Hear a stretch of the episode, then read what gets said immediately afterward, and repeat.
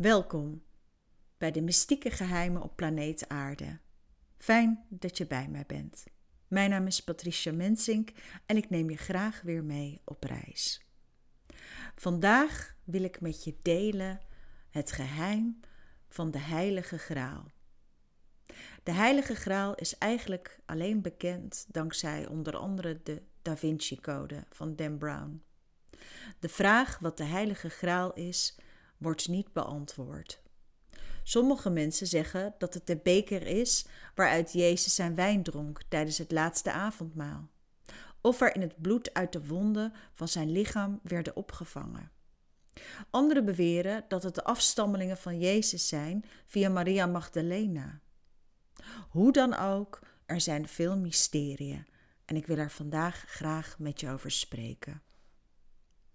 De Heilige Graal wordt voor het eerst genoemd in de onvoltooide Arthur-roman Percival au le Comte du Graal. Deze is circa 1181 geschreven door de Franse schrijver en dichter Crétin de Torres. De graal wordt hierin beschreven als een mooi versierde beker die lijkt op de kelken die gebruikt worden tijdens de Eucharistie. De heilige graal werd zo een metafoor voor de heilige Eucharistie. In de latere versies werd de graal beschreven als een schaal of een beker, waarin Jozef van Arimathea bloed van Jezus Christus opving tijdens diens kruisiging. Die zou de kelk kort daarvoor tijdens het laatste avondmaal nog hebben gebruikt om uit te drinken. Volgens de evangeliën was Jozef van Arimathea een lid van de Sanhedrin. Dit is het Joodse gerechtshof. Hij zou het niet eens geweest zijn met de veroordeling van Jezus. En na diens dood kreeg hij toestemming om Jezus' levenloze lichaam te verplaatsen naar een graf in zijn tuin. Hierna zou deze eerste graalhoeder met de kelk naar Glastonbury in Engeland zijn gereisd. Volgens de overlevering nam hij tijdens de reis ook de lans mee waarmee Christus zij zou zijn doorboord. De Heilige Graal komt in verschillende Arthur-romans of Graalromans voor. In diverse versies gaan ridders op zoek naar de heilige kelk. Bekend is vooral de zoektocht van de legendarische Galahad, een ridder die in directe lijn zou afstammen van Jozef van Arimathea. Volgens de verhalen was deze ridder geestelijk zo zuiver dat hij als enige erin slaagde de heilige graal te vinden. En na zijn dood werd hij met de graal in de hemel opgenomen. De legendes over de heilige graal zijn nooit erkend door de katholieke kerk. Het is mogelijk gebaseerd op verhalen van horen der overvloed uit de Keltische mythologie. Het christelijk geloof dringt langzaam maar zeker steeds meer de Keltische mythologie binnen. De Heilige Graal is daar een voorbeeld van. Volgens de overlevering zou dus Jozef van Arimathea de Heilige Graal naar Engeland hebben gebracht. En mogelijk ligt hij daar verborgen. Alleen een ridder puur van hart en ziel zou de graal kunnen vinden. Verschillende ridders van koning Arthurs ronde tafel zijn op zoek gegaan naar deze graal. Ook Lancelot. Maar hij mag hem heel even zien, maar niet meenemen naar het hof. Hij is door zijn relatie met Isolde niet meer puur en rein, maar daarover zo meer. Ook wordt er onder andere gezegd dat de Heilige Graal de afstammelingen van Jezus zijn, via Maria Magdalena. Dat zij de moeder was van zijn kinderen. Maar in de middeleeuwen was dit absoluut niet mogelijk. Er was er geen sprake van, van deze gedachte. Het christelijk geloof dringt dus langzaam maar zeker steeds meer de Keltische mythologie binnen. De geste of zoettocht naar de beker duikt voor het eerst dus op in de 12e eeuw in het verhaal over Perceval. Perceval, een ridder van de ronde tafel, die ondanks pogingen van zijn moeder om hem tegen te houden, toch op weg gaat om ridder te worden. Hij vindt de graal in de graalburcht van de visserkoning, maar zegt er niets over. Als hij later begrijpt dat hij de graal gevonden heeft, gaat hij weg om opnieuw de graal te vinden. Of hij hem gevonden heeft, wordt niet verteld. Crétin de Torres is mogelijk gestorven tijdens het schrijven van dit verhaal. Zometeen ga ik nog meer vertellen over Perceval en de visserkoning. De heilige graal is een verchristelijking van de magische toverketels en horens des overvloeds. Bijvoorbeeld, als je kijkt in Europa, dan zie je dat om het christelijke geloof sneller te accepteren, werden traditionele elementen uit de plaatselijke religies omgevormd tot christelijke elementen. Denk bijvoorbeeld aan kerstmis, terugkeer van het licht, met lampen. En de areolen van de heiligen kwamen uit de Egyptische manier om de goden aan te duiden. De magische ketels, zoals de toverdrank van Obelix, de drues van Merlijn, ze zijn allemaal verweven met de zoektocht naar de heilige graal. De zoektochten of gestes zijn ook onderdeel van de Keltische mythologie. De Heilige Graal heeft ook een plek gekregen in de uitdrukking zoeken naar de Heilige Graal. Deze uitdrukking wordt vooral gebruikt om aan te geven dat iets eigenlijk niet te vinden is. Sommige mysteries kunnen de wereld veranderen. Het mysterie van de Heilige Graal is er hier één van. De zoektocht naar dit object beheerst het leven van veel mensen. Eeuwige jeugd, gezondheid en overvloed, wie wil dat niet? Is de zoektocht naar de Heilige Graal zuiver symbolisch of is er daadwerkelijk sprake van een magisch voorwerp? De Heilige Graal wordt dus tot eerst genoemd in die roman van Crétin de Torres, zoals benoemd. Hij heeft de roman niet kunnen voltooien.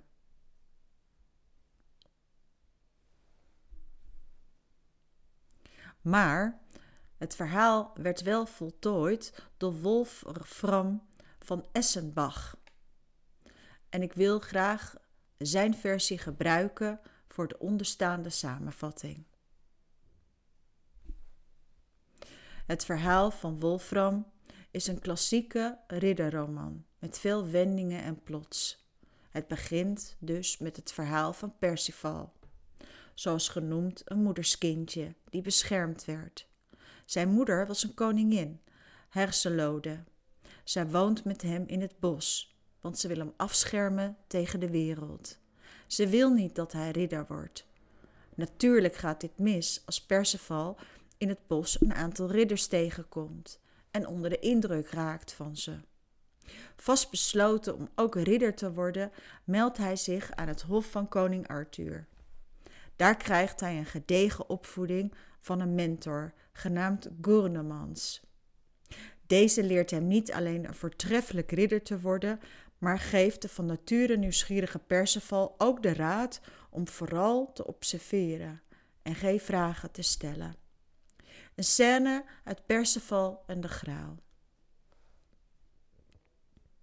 Deze goede raad past Perceval toe als hij op een van zijn reizen te gast is bij de ernstig zieke koning Anthoras, ook wel de visserskoning genoemd. Perceval is in het kasteel van deze koning getuige van een verwarrend schouwspel. Eerst verschijnt er een jongeling met een bloederige lans. Daarna volgen er 24 jonkvrouwen die een steen binnenbrengen. De steen is ontilbaar zwaar, behalve voor de schone maagden. De steen blijkt de graal te zijn en stamt uit de tijd dat de wereld werd geschapen. Dankzij de steen is er spijs en drank in overvloed. Maar toch heerst er een diepe treurnis aan tafel. Zoals hem geleerd is, observeerde Perceval alleen maar. Hij stelde geen enkele vragen en kon ook niet weten dat hij met één enkele vraag een einde kon maken aan het leed van de koning. Oom, wat deert u? Dat was de vraag. Terug aan het hof bij koning Arthur verscheen er een afzichtelijke vrouw. Ze vervloekte Perceval omdat hij, koning Anforas, zo liet leiden door geen vragen te stellen. Ze noemde hem een speeltuig van de duivel. Uiteindelijk draagt ze hem op het einde draagt ze hem om een einde te maken aan het lijden van koning Alfortas. Uiteraard moest Perceval eerst wat beproevingen doorstaan voordat hij dit kon doen. En na de nodige omzwervingen keert hij terug naar het hof van de koning en stelt de vraag: Oom, wat deert u? Dit is de magische vraag. Antforas wordt verlost uit zijn lijden en Perceval mag de nieuwe koning worden. Is de graal een kelk, een schaal of is het misschien een steen? Tjertien de Torres omschrijft de graal als een schaal of een kelk, waaruit de koning dagelijks een hostie neemt om zijn ziekte te bestrijden. Deze graal bezit magische krachten, onsterfelijkheid, geneeskrachtige werking en de mogelijkheid om dus met God te communiceren. Wolfram van Essenbach heeft het over een magische steen, tam, die stamt uit de tijd dat Lucifer uit de hemel werd geworpen. Af en toe verschijnen er letters op die Gods wil uitdrukken. Het beeld van de graal die de meesten van ons kennen stamt uit het boek van Robert de Bourron. In zijn Histoire du Graal wordt de graal beschreven als een beker. De beker waaruit Jezus dronk bij het laatste avondmaal en die door Jozef van Arimathea is gebruikt om het bloed van Christus op te vangen bij de kruisiging. De heilige graal wordt in alle verhalen gezien als een magisch voorwerp. Overvloed en een manier om erachter te komen wat Gods bedoeling is. In die zin zou je de zoektocht naar de graal kunnen zien als de zoektocht naar het goddelijke in onszelf. Voor de ridders aan het hof van koning Arthur is het vinden van de graal een geste. Het is een eindeloze, omvangrijke zoektocht naar een voorwerp van uitzonderlijke waarde. Je zou het kunnen vergelijken met de zoektocht van een alchemist naar de steen der wijze.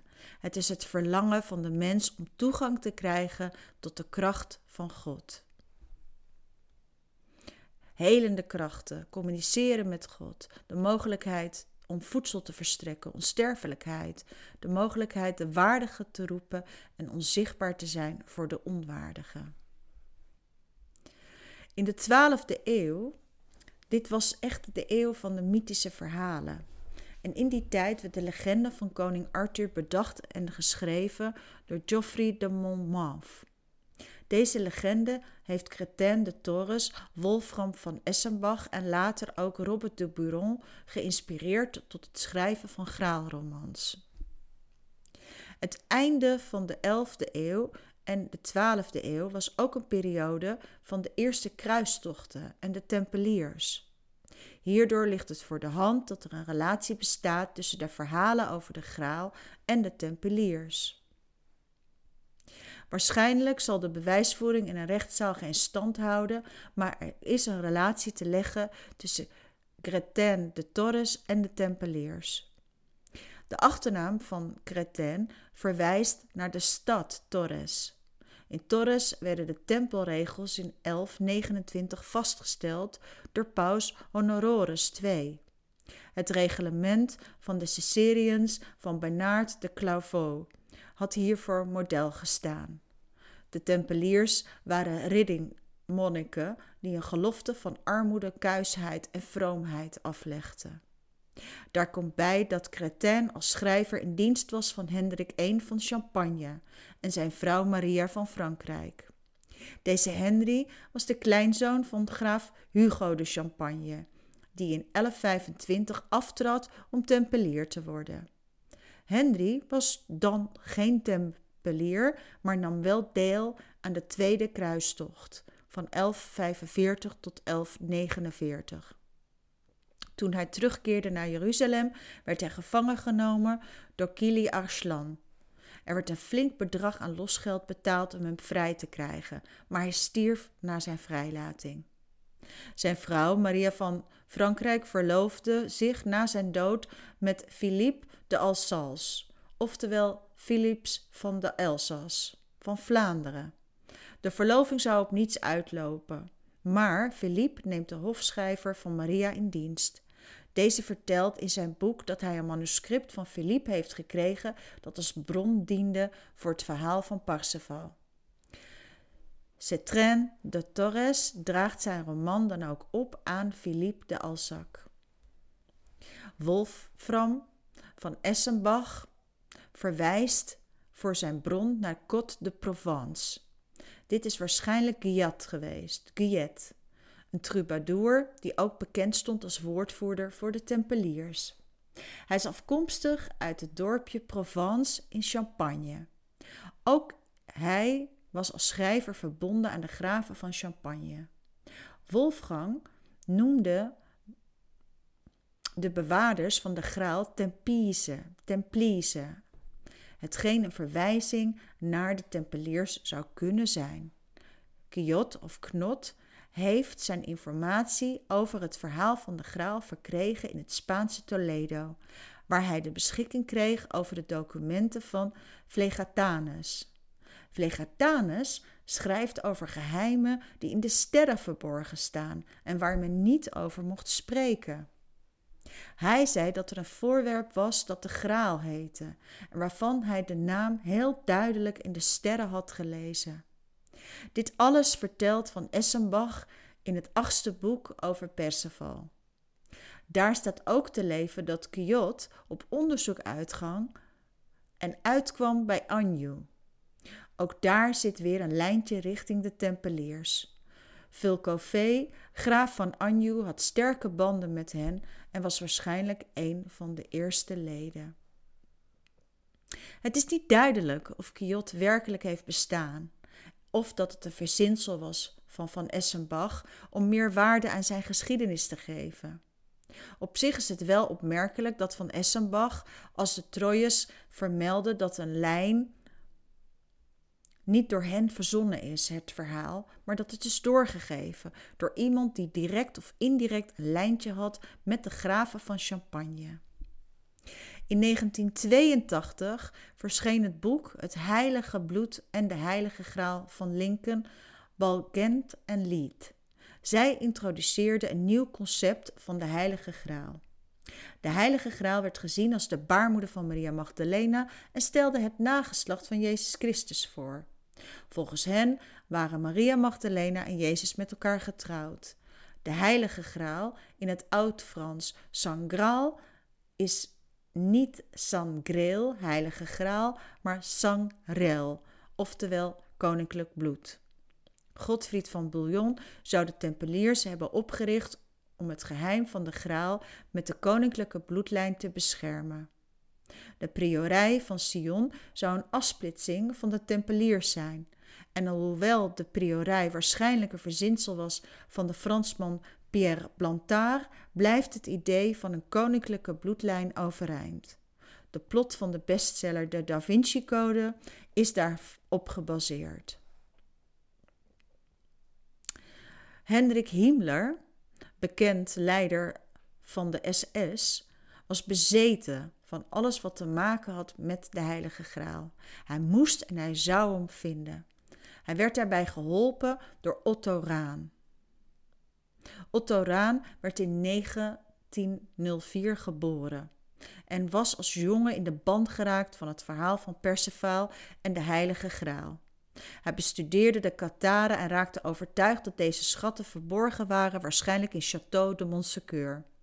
Hij kwam tijdens zijn zoektochten in contact met mysticus Anton Gadal. Na zijn studie in 1924 bezocht hij obsessief de grotten en de prachtige kastelen in Frankrijk op zoek naar overblijfselen van de Kataren. Een afgescheurde christelijke secte die eigenlijk een protestbeweging was tegen de corruptie van de traditioneel katholieke kerk. De Kataren waren eens een machtige organisatie die zich voornamelijk bezighielden met het aanklagen van misstanden en corruptie tegen Rome en de paus. Hun aantallen bleven maar groeien en ze konden rekenen op sympathie van veel Fransen. tot de Inquisitie en de paus hun liet uitroeien. De Inquisitie ging zo drastisch te werk dat bijna alle historische elementen letterlijk verpulverd waren. Het was een zogenaamde georganiseerde massamoord in naam van religie. In de 13e eeuw was het gedaan met de macht van de Kataren en bleven alleen maar de geruchten. Otto Raan bleef erbij dat de Kataren de laatste mensen waren die de heilige graal in hun bezit hadden. Hij baseerde een groot deel van zijn fanatieke geloof in het Eptische Parsifal, een gedicht uit dezelfde tijd als de Kataren. En hij was ervan overtuigd dat het gedicht een code was met aanwijzingen naar de vindplaats van de heilige graal. Alle aanwijzingen wezen dus op Montsecoeur. In Languedoc, een oud hoofdkwartier van de Kwartaren en waarschijnlijk de laatste verblijfplaats van de Heilige Graal. Otto Raan kon de graal niet vinden, maar zijn zoektocht in de grotten van Languedoc inspireerde hem tot het schrijven van zijn eerste boek. Het boek heet Kruistocht tegen de graal. Het zou zijn leven voor altijd veranderen. Het boek kreeg namelijk een superfan in de naam Heinrich Himmler, hoofd van de SS, vertrouweling van Adolf Hitler. Himmler bood Raan aan in dienst te treden van de SS en beloofde hem volledig financiële en logistieke ondersteuning. In ruil voor zijn trouw aan de organisatie. Dit was op zijn minst merkwaardig te noemen. Raan was nou niet echt het ideaalbeeld van de SS. Hij was homoseksueel, hij was joods, maar hij werd toch lid van de partij. In dienst van de nazi's kon hij nog steeds de graal niet vinden. Maar hij publiceerde wel zijn tweede boek, Het Hof van Lucifer. Ondanks de waardering en de fascinatie werd Himmler ontgoocheld dat de heilige graal niet werd gevonden. In vele jaren hebben ze daar gezocht in de grotten. Het is ze niet gelukt. Een apart detail is dat Kadal in Oesat woont. Hij beschouwde de grotten in de omgeving als schuilplaatsen en initiatieplekken van de Kataren. De grotten zijn niet allemaal open voor groot publiek, maar het is wel absoluut de moeite waard om het eens te bezoeken. Zelf ben ik er ook meerdere keren geweest. Waar is nou die graal? Volgens sommige mensen is het nog steeds verborgen, terwijl anderen geloven dat de heilige graal al lang is teruggevonden en te bezichtigen is in een kerk. Graag wil ik je nog een aantal theorieën meegeven. De heilige graal in Glastonbury. Na de kruisiging van Jezus heeft Jozef van Arimathea zijn familiegraf ter beschikking gesteld om ervoor te zorgen dat Jezus daar begraven kon worden. Hij heeft dus ook het bloed van Jezus opgevangen, nadat hij was gestoken door de lans. Dit verhaal is niet meer terug te vinden in de Bijbel, zoals zoveel andere verhalen. Jozef is daarna naar Engeland gereisd. Daar zou hij de graal hebben begraven onder de tor, de toren van Glastonbury. Hierna is er een bron ontstaan, Classic Well. Men zegt dat het water uit deze bron geneeskrachtig is, omdat het water afkomstig is van de daar verborgen graal. In Valencia. De heilige graal van Valencia is door meerdere pausen erkend als de ware graal. De kelk draagt een Arabische inscriptie die dateert uit de eerste eeuw. In 1436 is de kerk aan de kathedraal geschonken door Alfonso van Aragon. Volgens historici Margareta Torres en José Miguel Ortega del Rio staat de beker in de basiliek van San Isidoro in het Spaanse Leon. Met hulp van stukken perkament uit Egypte konden ze de geschiedenis van de beker herleiden van de tafel van Jezus tot de heilige grafkerk in Jeruzalem. Van daaruit zou de beker naar Spanje zijn meegenomen door de koningen van Leon. In 2014 publiceerden zij hun bevindingen in Kings of the Grail. Zit hij dan toch, de heilige graal, is hij in Montserrat? De abdij van Montserrat, net ten noorden van Barcelona, zou ook een perfecte locatie kunnen zijn. Waarschijnlijk heeft de abdij model gestaan voor de heilige graalburg Montsalvase, waarover Wolfgram van Essenbach schrijft. Met name Goethe was ervan overtuigd dat de graal hier te vinden was. Later zou Wagner dit idee hebben overgenomen. Ook Himmler bezocht de abdij in de hoop om de graal te vinden. De locatie van het klooster is in ieder geval indrukwekkend. En als de schraal in deze omgeving verborgen is, zal het niet makkelijk te vinden zijn. Waar zou de graal nog meer verborgen kunnen zijn? Er zijn nog een aantal andere plekken. Oak Island. Het idee is dat de Tempeliers hier de heilige of de ark des verbonds hebben verborgen. Er is in ieder geval sprake van een diepe, ondringbare put waar ook op dit moment nog steeds onderzoek naar wordt gedaan. De Roslin Chapel. Ook hier zouden tempeliers een hand hebben gehad. En na hun veroordeling in Frankrijk zouden een aantal tempeliers met de graal en of de ark naar Schotland zijn gereisd. De graal zou zich bevinden onder de pilaar van de leerling, de apprentice pillar. Of is het misschien verstopt in de rots, in Jeruzalem, vlak bij het graf van Jezus? Of er is ook nog een mogelijkheid de kathedraal van Lorenzo in Italië. In dit geval is de graal een groene glazen schaal. Deze is gebroken in de tijd van Napoleon, maar je kunt hem nog steeds bezichtigen. In Genua. In Rennes-le-Château is ook een bron van mysterie. En zou daar de graal verborgen worden? Dit wordt door veel mensen geloofd. Ik ben daar persoonlijk meerdere keren geweest en zal jullie op een ander tijdstip graag al mijn bevindingen delen. Fort Knox in Kentucky is een van de meest bewaakte gebouwen in Amerika. Het huisvest Amerika goudreserves en andere schatten. En ook is er een gerucht dat de Heilige Graal zich daar ergens bevindt. Hoe dan ook, de Graal blijft een groot mysterie. Over het mysterie is zeker nog niet de laatste woord gezegd. En dan hebben we nog zeker niet alle theorieën belicht. Het verhaal van de graal is zo fascinerend dat ieder tijdperk een eigen versie meebrengt. Wat de graal precies doet of hoe het eruit ziet, dat is niet bekend. Maar hoe dan ook, vindt iedereen het super interessant. Wat betreft de vindplaats, je kan echt alle kanten op. En iedere graalonderzoeker heeft wel een eigen interpretatie. Er is heel veel onderzoek te vinden. Er zijn ontzettend veel boeken te vinden. En ik ben gewoon heel erg benieuwd ook naar jullie eigen verhaal. Ik beloof jullie dat ik de volgende keer jullie mee ga nemen naar de geheimen van onder andere Rennes Château en alle andere verhalen rond de Tempeliers en de Kataren. Maar dat voor een andere keer. Voor nu de Heilige Graal. Als ik persoonlijk kijk, dan denk ik dat het ook iets moet zijn van magie. Dat je contact mag maken met je innerlijke bron. En dat ik jou wens vandaag dat jij de Heilige Graal in jouw leven mag vinden.